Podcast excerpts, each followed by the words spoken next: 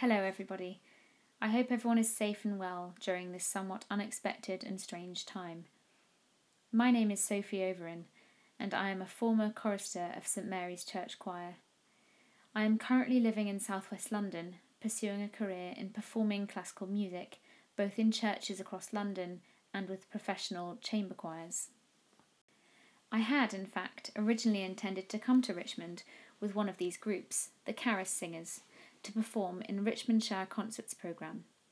Unfortunately, however, it was one of the final concerts to be cancelled due to the coronavirus pandemic. However, we do very much hope to have the chance to come and perform the concert sometime next year. The postponement of engagements such as this has made me reflect on similar events which have had to be rearranged, in particular wedding ceremonies. During this time of year, I would usually be singing at a number of ceremonies in and around London, especially those taking place in my regular church, St Bartholomew the Great, Smithfield. This first hymn I've chosen seemed like a fitting choice to remember all those wedding occasions which have been postponed due to COVID 19. Not only this, but it is often used to mark Good Friday and Lent, neither of which we were able to celebrate in church this year as usual.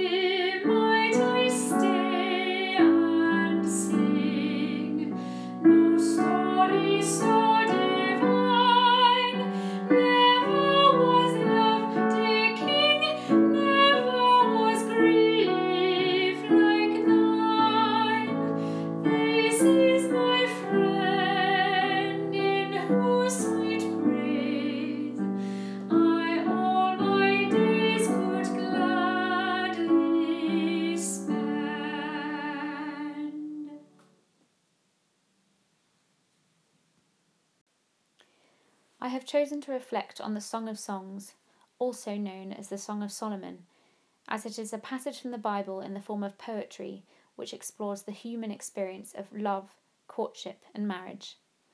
It gives us a picture of what God designed the marriage relationship to be like. The piece I have chosen to sing is My Love Is Mine, written in 1997 by Jonathan Dove. Dove wrote the piece as a wedding present for his close friends Elizabeth Gawler and Rick Allen, and it's an unaccompanied uh, solo for mezzo soprano. And the reason being because the ceremony took place in a Quaker meeting building, which of course had neither piano nor organ. Um, the song is a setting of verses 16 and 17, chapter 2 of the Song of Songs, and it's a translation by Miles Coverdale. Uh, Dove's ability to write vocal music with such emotional clarity is a quality uh, very few present day composers have been able to match. And um, despite its religious context, this piece, I feel, is very secular thanks to its folk like quality. Um, and the absence of accompaniment allows the music to be rhythmically free, so that, much like a marriage, each interpretation is unique. I hope you enjoy it.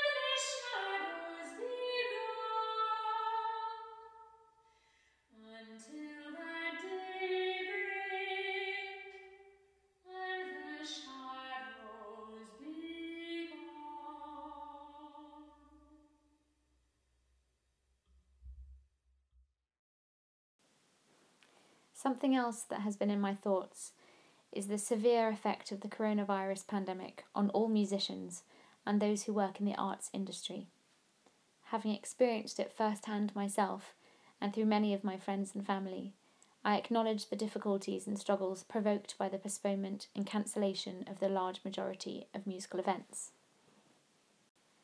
This next instrumental piece, Petite Litanie de Jésus by Gabriel Grovlez, is a short reflection from a collection of piano pieces, all based on paintings.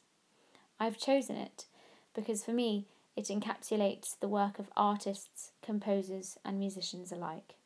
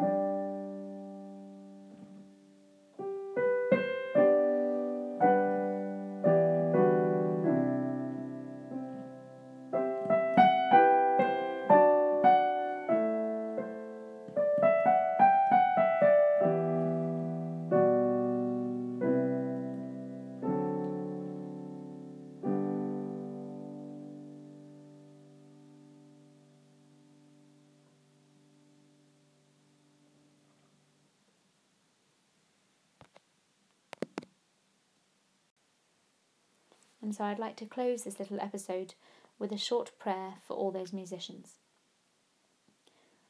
Lord, please bless this music that it might glorify your name. May using it to serve you always be my aim. Let it be a witness to your majesty and love, and remind us that you're watching from your throne above. O Lord, I ask for guidance in everything I do, and pray you'll make my music an instrument for you. Amen.